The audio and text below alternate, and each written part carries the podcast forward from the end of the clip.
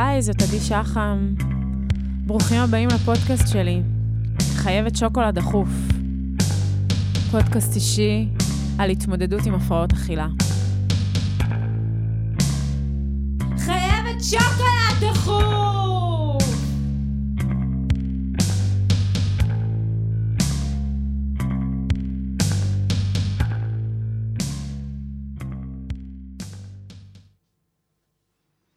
היי, חייבת שוקולד דחוף, פרק שני. אני עדי שחם. אני מקליטה את זה אה, בזמן אה, קורונה, מה שאומר שכמו כולם, אני משתדלת להישאר בהסגר בבית. אני לא בבידוד. למזלי, יש לי מלא עבודה ומלא דברים לקדם במוזיקה, אז אני אה, לא שיניתי הרבה את הרגלים שלי. מה שכן התבטל זה ה... הטיפול שלי להפרעות אכילה. סיפרתי לכם בפרק הקודם שאני מטופלת במכון שנקרא מכון אגם, שנמצא ביד אליהו בתל אביב, בתוך בית חולים שיקומי רעות, ומן הסתם, בגלל שזה נמצא בתוך בית חולים, מסוכן להיכנס לשם ומסוכן לצאת משם, אז באופן כללי זה לא כל כך קורה. יש לי טיפול עדיין מתוך השלוש פעמים בשבוע, פעם אחת, וגם את זה עכשיו uh, מנסים להעביר לטיפול וירטואלי מרחוק. לא פשוט, אני כבר אה, יותר מעשר שנים מטופלת ורגילה שלרשותי עומדת רשת של תמיכה די ענפה בכל שעות של היום, ובטח יותר מפעם אחת בשבוע. ועם זה אני מנסה להישאר עסוקה, להישאר uh, בספורט, מן הסתם לכולם יותר קשה עכשיו עם האוכל. אפשר רק uh, לתאר שמי שיש לו להפרעות אכילה זה רק עוד יותר מקשה ועוד יותר uh, שם דגש על זה שאני פחות יוצאת מהבית, פחות מסתובבת, מכון הכושר נסגר, אני פחות עושה ספורט, וכל הזמן הפנוי הזה מייצר uh, קרקע פורה לכל המחשבות האובססיביות על האוכל ועל הגוף, שהן גם ככה ממש שם כל הזמן. אז אני מנסה לשמור על איזשהו איזון עדין בין הדברים, כן uh, להמשיך את הטיפול כמה שאני יכולה. אה, בדברים שאני יכולה לעשות בבית, ואני עדיין עושה ספורט בבית, אבל זה קשה לי בתור אכלנית כפייתית ועם הפרעות אכילה, יש לי המון אה, רצון ליתר. אז uh, אני רוצה עכשיו לעשות ספורט כל יום. המחשבה רק של לעלות במשקל היא מבעיטה, אז אני מנסה לא ללכת לכיוון של יתר, ומצד שני גם לא ללכת לכיוון של צמצום. ויש יותר לבד עם הדברים בתקופה הזאת, שזה יותר מורכב. למזלי, יש לי איזושהי מערכת של תמיכה שכבר קיימת מכל שאר הטיפולים שהייתי בהם בעבר, וגם פשוט מחברות שמקיפות איתי, וזה מאוד משמעותי. רציתי לספר למה אני קוראת לפודקאסט חייבת שוקולד דחוף.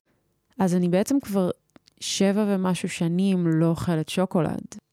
כשהגעתי לתוכנית למכורים לאוכל לפני uh, יותר מעשר שנים, עזרו לי למפות את המאכלים שגורמים לי לבולמוס, ואחד הדברים שחזרו על עצמם כמעט בכל בולמוס והובילו אליו וגרמו לסחרור הזה של הכניסה להתקף של אכילה בלתי נשלט, היו מאכלים עם סוכר. ולכן הפסקתי לאכול, התחלתי להימנע מסוכר בכלל, אה, וספציפית שוקולד. וחוץ מזה שהשורה הזאת, חייבת שוקולד דחוף, נמצאת באלבום שלי שיצא בקיץ, חשבתי להשתמש בשורה הזאת בתור איזושהי קריצה, ואולי כזה משהו קצת אבסורדי. אני לא אוכלת שוקולד, אבל בתכלס אני עדיין חייבת שוקולד דחוף כל הזמן, וכל, וחושבת על דברים שיש בהם סוכר ודברים מתוקים לא מעט. וזה בעצם קצת ה... הכותרת של ההפרעת אכילה שלי.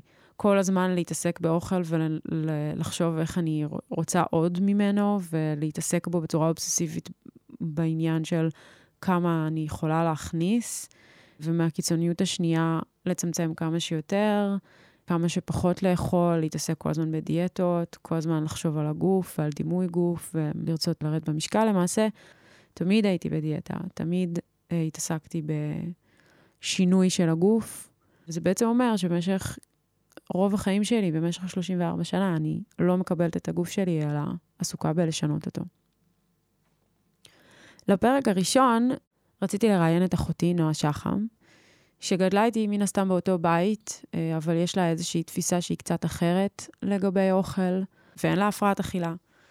ומאוד מעניין אותי uh, לשאול אותה את השאלות האלה של איך אני והיא גדלנו באותה סביבה, אבל נהיינו אחרות, לפחות בנוגע לאוכל, ואולי גם יש דברים שאנחנו דומות בהם, uh, בטוח יש, בעניין הזה של האוכל. אבל נועה בבידוד, בשבוע, שבועיים האחרונים, היא כבר עוד שנייה מסיימת, הלכתי אליה להשאיר לה אוכל מחוץ לבית ולזרוק בשבילה את הזבל, וסתם לבקר אותה במר... מתחת למרפסת ולעשות בשבילה סידורים, אבל היא שם והיא לא יכולה לצאת, אז קצת קשה לראיין אותה. החלטתי שלפרק הראשון נעשה רעיון הפוך. היא תשאל אותי שאלות ותשלח כמה שאלות שמעניינות אותה לגבי הפרעת האכילה, ואני אענה עליהן.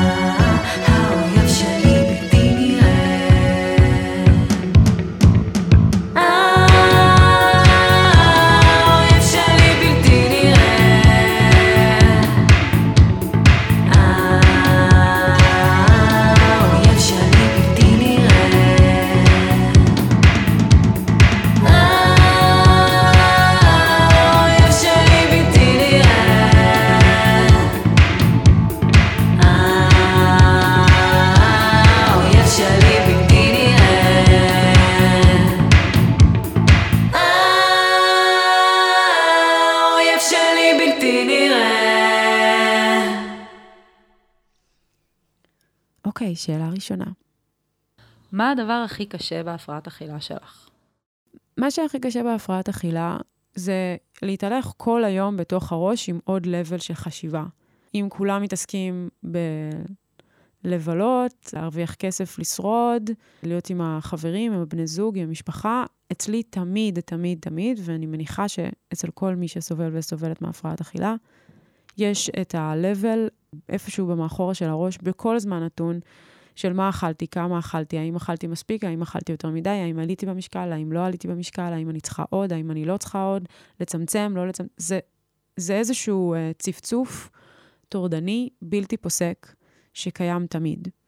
זה איזושהי תחושה של חריגות. זה שבמשך שנים, כאילו, אני מסתכלת על אנשים שיוצאים ומבלים ואוכלים עד מאוחר, ונשארים ונעזרים באוכל באיזוש, כאיזשהו סוג של... Um, אה, לא יודעת, עוד סוג של אסקפיזם, או עוד סוג של סם, או עוד סוג של אה, משהו שמרים את המצב רוח, משהו שמוריד את המצב רוח, משהו שאפשר אה, להתנחם בו, להסתכל עליו כאיזה משהו קליל. יום אחד יש אותו, יום אחד, יום אחד אין אותו, יום אחד אוכלים פחות, יום אחד אוכלים יותר. ואצלי זה פחות ככה. אני לא מסתכלת על האוכל בצורה כל כך uh, קלה, בצורה כל כך פשוטה. זה לא רק משהו שמזין אותי, זה לא רק משהו טעים שבא להתנחם בו. זה העונש הכי חמור והדבר הכי מנחם, והדבר הכי קשה, והדבר הכי כיפי, וזה הכל בדבר אחד. מערכת יחסים ממש מסובכת. אין לי את הפריבילגיה הרבה פעמים להגיד, טוב, יאללה, כוסומו, היום אני אוכל מה שבא לי. או כוסומו, היום אני אתפרע. כי אני יודעת שמבחינתי התפרעות נגמרת בבולמוס. או לחילופין, התפרעות נגמרת במחשבות אובססיביות וממש מכאיבות על עלייה במשקל. כל עלייה במשקל, אפילו קטנה, מלווה בתחושות מאוד קשות. ובגלל זה אני לא יכולה להתייחס לאוכל כמשהו אה, זורם, כמשהו קליל. ואני חושבת שזה אחד הדברים שאני הכי מפסידה בהם. אני כאילו לא זורמת במלא דברים שקשורים לאוכל. לי ולנועה אפילו יש איזושהי בדיחה כזאת, פינה שהיינו עושות, אם היה לנו פודקאסט ביחד, שקוראים לה עדי ממליצה על מסעדות שהיא לא אכלה בהן, כי זה בעצם נהיה איזשהו צחוק בינינו, שאני יודעת על מלא מסעדות, כי אני תמיד נורא מתעניינת בגלל הרצון שאני אוכל לאכול במקומות האלה, אבל אני אף פעם לא הולכת לאכול בהן, כי אני לא יכולה, כי יש המון דברים שאני נמנעת מהם, וגם כאילו, כי אני מפחדת להשמין, כי אני לא רוצה שהאוכל יהיה משהו מאוד מרכזי, כי אני לא יכולה לאכול בכל uh, מקום או סיטואציה. ואז בעצם יש לי ידע על מלא מלא מסעדות שאנשים אומרים שהן טובות וטעימות, אבל אני לא יכולה לאכול שם, או אני אף פעם לא מגיעה ללאכול שם. שאלה שנייה.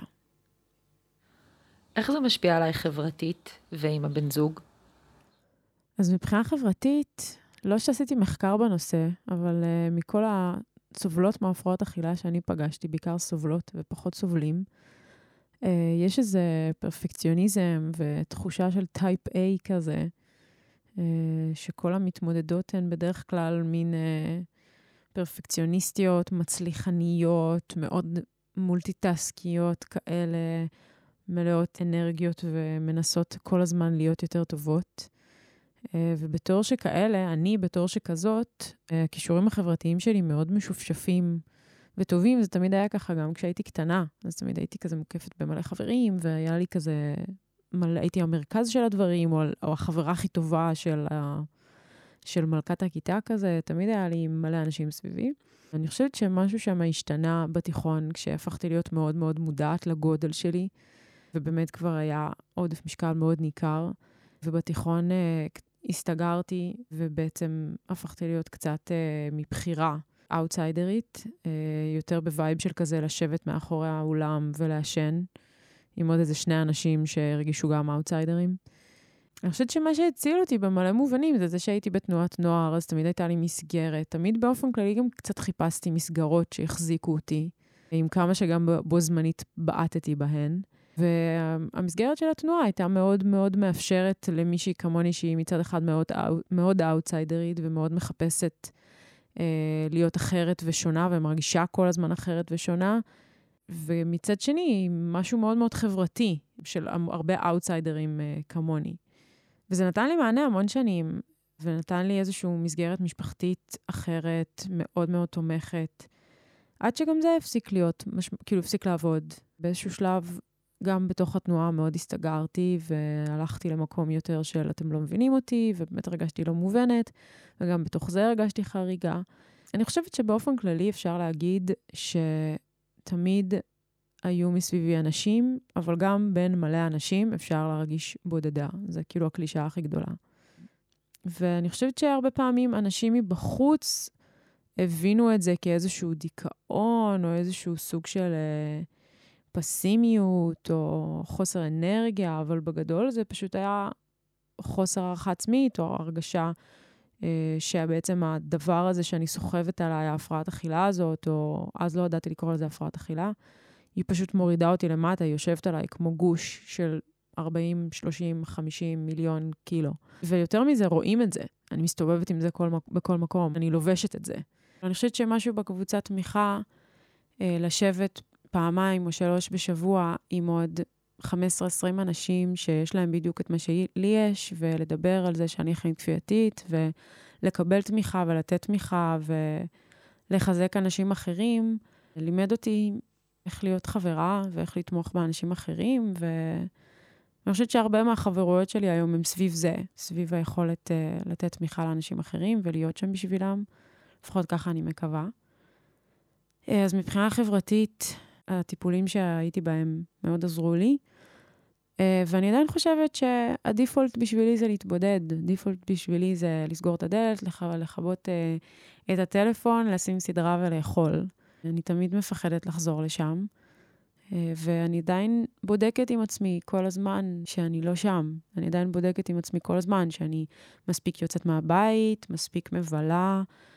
מבחינה זוגית, אני מתכוונת לעשות פרק שבו אני מראיינת את יובל, הבן זוג שלי, אז זה בטח יהיה התשובה הכי טובה לשאלה הזאת.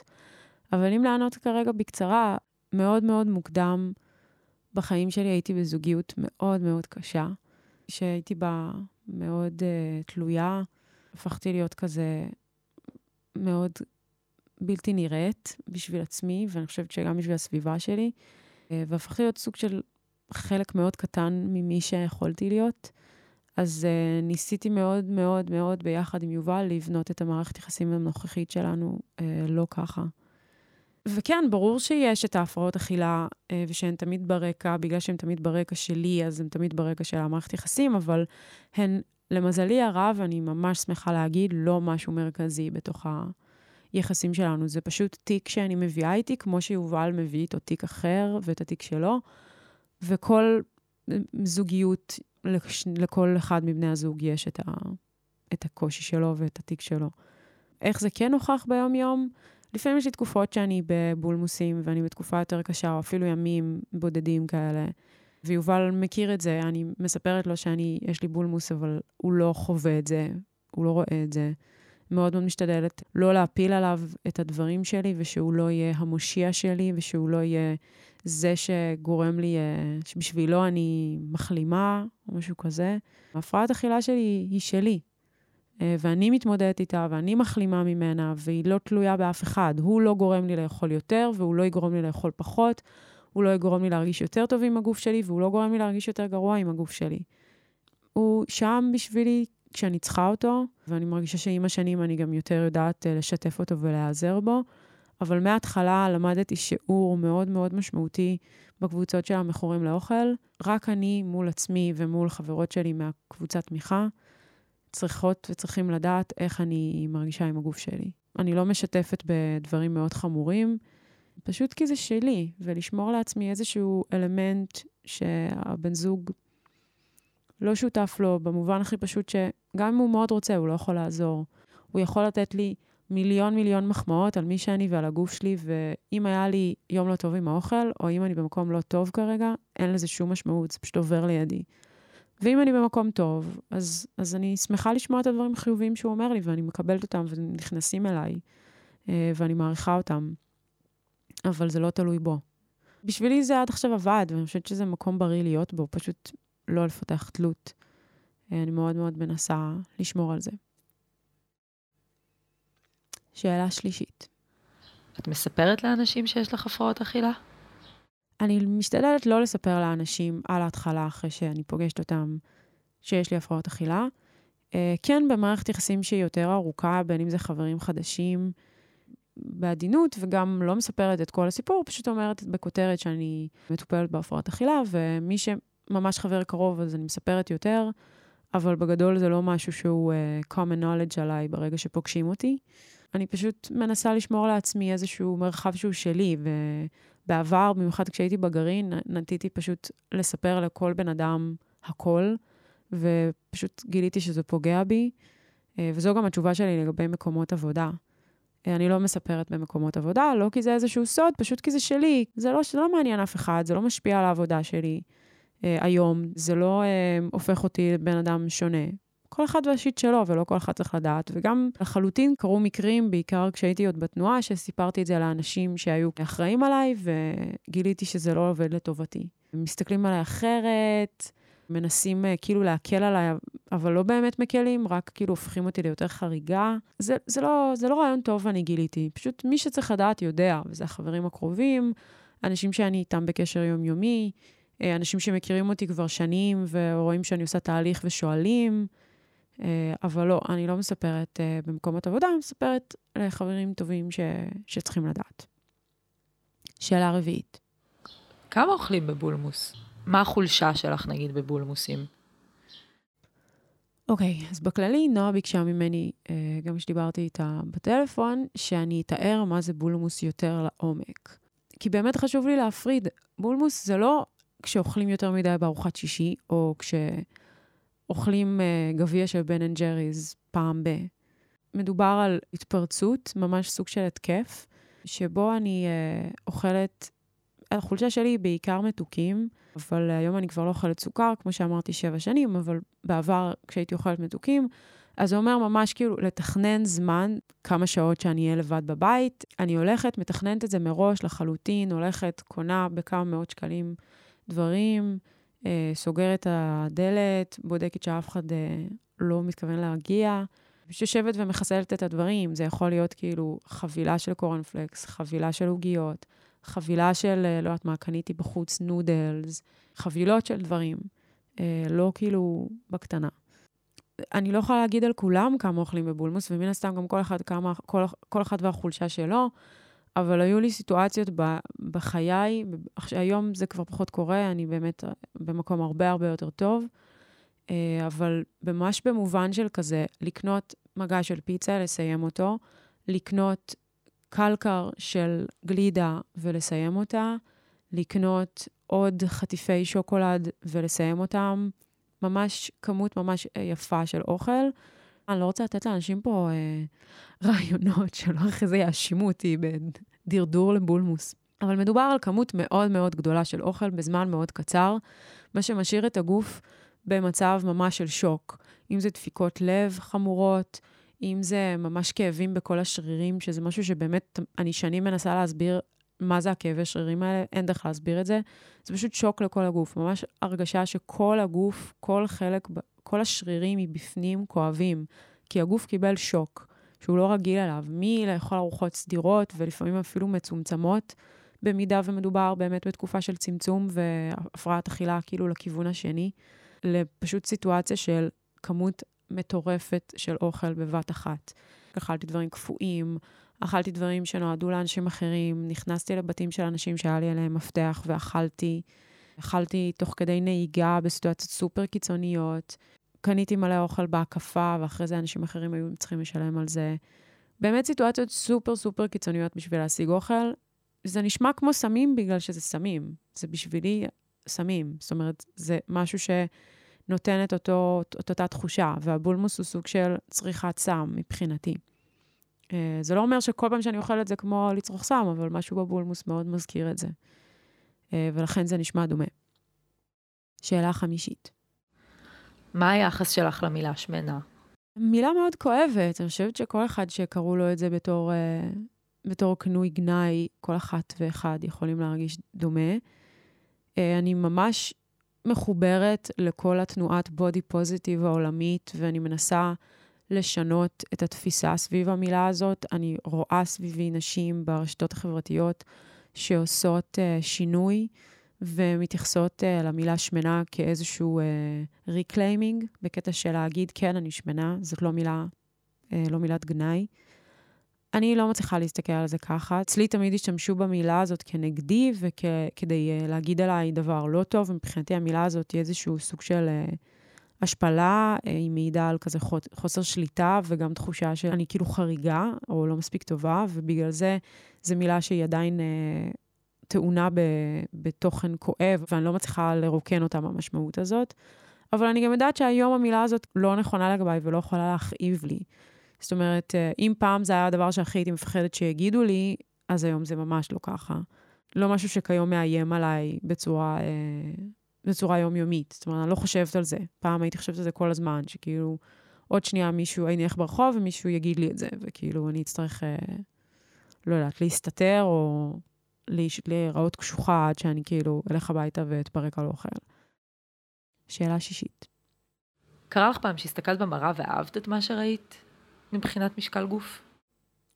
כן, לגמרי, בטח. אחרי כל כך הרבה שנים של טיפול, יש הרבה ימים, גם היום, שאני מסתכלת uh, על עצמי ואני ממש ממש אוהבת את מה שאני רואה, וזה גם בא בשעות. אני מבינה שזה בעיקר תלוי במה אכלתי באותו יום. אם כאילו היה לי טוב עם האוכל, לא משנה אם אתמול היה לי בולמוס, אז, אז בטח, אני מסתכלת, על ה... אני מסתכלת במראה ואני מרגישה ממש טוב עם הגוף שלי, ויש ימים שזה לגמרי קורה.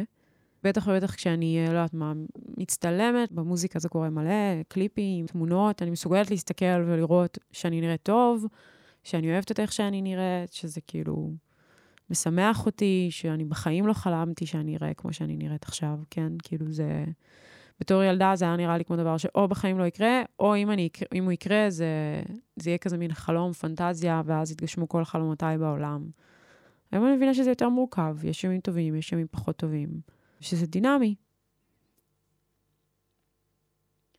שאלה שביעית. ספרי חוויה מצחיקה מטיפול. אני עכשיו נמצאת באיזשהו טיפול שאף פעם לא עשיתי, טיפול קבוצתי באומנות, אה, כחלק מהמכון. האמת שיש שם המון המון רגעים מצחיקים. בכלל, יש אווירה ממש ממש טובה בין הבנות, והמון חמימות וסולידריות. אה, על אף שכאילו זה לא משהו שנמשך אחרי זה, זה לא, זה לא בנות שמלוות אותי ביום-יום, שזה שונה מהקבוצות של המכורים. יש המון רגעים של צחוק, כולנו מקבלות באיזושהי משימה וצריכות לצייר אה, לפי המשימה שקיבלנו, ואז כזה מספרות אחת לשנייה בהנחיה של המדריכה מה ציירנו, ויש המון דברים כיפים ומצחיקים, ובכלל התחושה הזאת שיש לי אותה פעם ראשונה, שיש לי סולידריות והזדהות גם עם בנות שהן בספקטרום השני לחלוטין של ההפרעות אכילה, שהן אנורקסיות ושהן uh, בכלל uh, מרהיבות את עצמן, ופתאום דווקא איתן יש לי את ההזדהות הכי עמוקה והתכנים הכי דומים, גם תכנים דומים בציור, שזה מאוד מעניין. זהו, אז uh, יש המון המון חוויות כיפיות ומצחיקות בטיפולים. בכלל, לדעתי, המון ניסיון לשמור על הטיפולים מקום שהוא קליל ונעים, ולאו דווקא כבד וכזה מדכא. שאלה שמינית. נגיד, מתי את מספרת לבן זוג או לדייטים? את חושבת שזה אי פעם גרם למישהו להפסיק לצאת איתך? האמת שאני, כאילו, שוב, זה קצת חוזר לשאלה שעניתי עליה קודם. אני מספרת בעיקר כשאני מרגישה שהבן אדם השני מסוגל uh, להקשיב שהוא בן שיח ואפשר uh, לדבר איתו בקלילות על הנושא. גיליתי שלכל אחד יש את השיט שלו. כל כך הרבה אנשים שדיברתי איתם ויש להם uh, מדיכאונות לחס וחלילה מישהו שנפטר במשפחה כשהם היו בגיל צעיר, לטראומה מהצבא, ולכל אחד מביא את השיט שלו. אז השיט שלי זה פשוט עוד דבר. זה לא משהו חמור uh, שאי אפשר... Uh, לחיות איתו, זה אני מתמודדת איתו ב, ביומיום שלי, וכל אחד מתמודד איתו ביומיום שלו. זה לא אמור להשפיע, אה, אני משתדלת מאוד שזה לא ישפיע, וגם כשיש רגעים קשים, אז אני יודעת לטפל בהם כבר כל כך הרבה שנים אני בטיפול, שאני יודעת למי לפנות כדי uh, לקבל את התמיכה שאני צריכה, וזה לא מה, מהבן זוג. Uh, ברור שאני מקבלת תמיכה מסוימת מהבן זוג, שהיא קיימת כל הזמן, והיא כל הזמן ברקע, ואני יכולה גם לבקש אותה כשאני צריכה, אבל התמיכה המיידית היא בדרך כלל תהיה מאנשים uh, אחרים שיכולים להזדהות איתי יותר בקלות, אנשים שעוברים את מה שאני עוברת. ולפעמים זה פשוט גם כתיבה, או לצייר, או לעשות מוזיקה, או לעשות ספורט, או לתת לזה לחלוף, לתחושות הקשות. ולפעמים גם אין שום, שום דרך להעביר אותן, את התחושות הקשות, וזה פשוט כזה להיות בהן ולהרגיש גרוע. ולדעת שכזה, ביום הבא אני ארגיש יותר טוב. זה בדרך כלל מה שקורה. ולא, לא היה אף פעם מישהו שהפסיק לצאת איתי בגלל ההפרעת אכילה, בגלל שסיפרתי את זה, אבל אה, בלי שום ספק, היו אנשים שהרגשתי שלא מתאים לשתף אותם בזה. כאילו, יש אנשים שממש לא ידעו עליי שום, שום דבר בנושא הזה, אפילו לא ברמת הכותרת, כי הרגשתי שזה לא, זה לא משהו שיכול, הבן אדם הזה יכול או צריך להכיל. פשוט, זה לא, זה לא קשר מספיק עמוק ומספיק משמעותי כדי שזה יגיע לשם, אה, ובדרך כלל הקשרים האלה גם נגמרו. זאת אומרת, זה לא משהו שנמשך. מי שוב, כמו שאמרתי, מי שאמור לדעת אה, ואמור להיות חלק בזה בתהליך, לגמרי יודע ולוקח חלק. אלה היו כל השאלות. תודה לנועה, ששאלה אותן ושלחה לי אותן מביתה שבבידוד. מקווה שהשאלות ענו לכולן וכולם גם על דברים רלוונטיים שרציתם לשאול. ואם יש לכם עוד דברים לשאול, אז זה הזמן להגיד שאפשר to hit me up בכל הפלטפורמות של הרשתות החברתיות, עדי שחם בפייסבוק, עדי שחם, A-D-I-S-H-A-H-A-M, מיוזיק, מחובר. באינסטגרם, חפשו אותי, שאלו אותי שאלות, תשלחו לי רעיונות למה מעניין אתכם, אני ממש אשמח לשמוע. באמצע של כל פרק אני אשים שיר שרלוונטי בעיניי, ובאופן כללי שמרים למוזיקאיות שאני רוצה להרים להן, בעיקר לנשים. מוזיקאיות שאני אוהבת, שסביבי באינדי התל אביבי. והשבוע שמתי שיר שנקרא האויב הבלתי נראה, אה, מילים של רועי צמח, מאלבום שלו שיצא בחודש שעבר. השיר בעיניי מאוד רלוונטי גם לנושא וגם למצב של הקורונה. אני הלחנתי אותו, הפקתי אותו וביצעתי אותו, מקווה שאהבתם. תודה שהייתם איתי, תודה שהקשבתם. שבוע הבא אני אארח את נועה ב-real life, היא אשכרה תשב פה מולי. מדהים, אולד סקול. חייבת שוקולד דחוף. נתראה פעם הבאה. ביי. חייבת שוקולד דחוף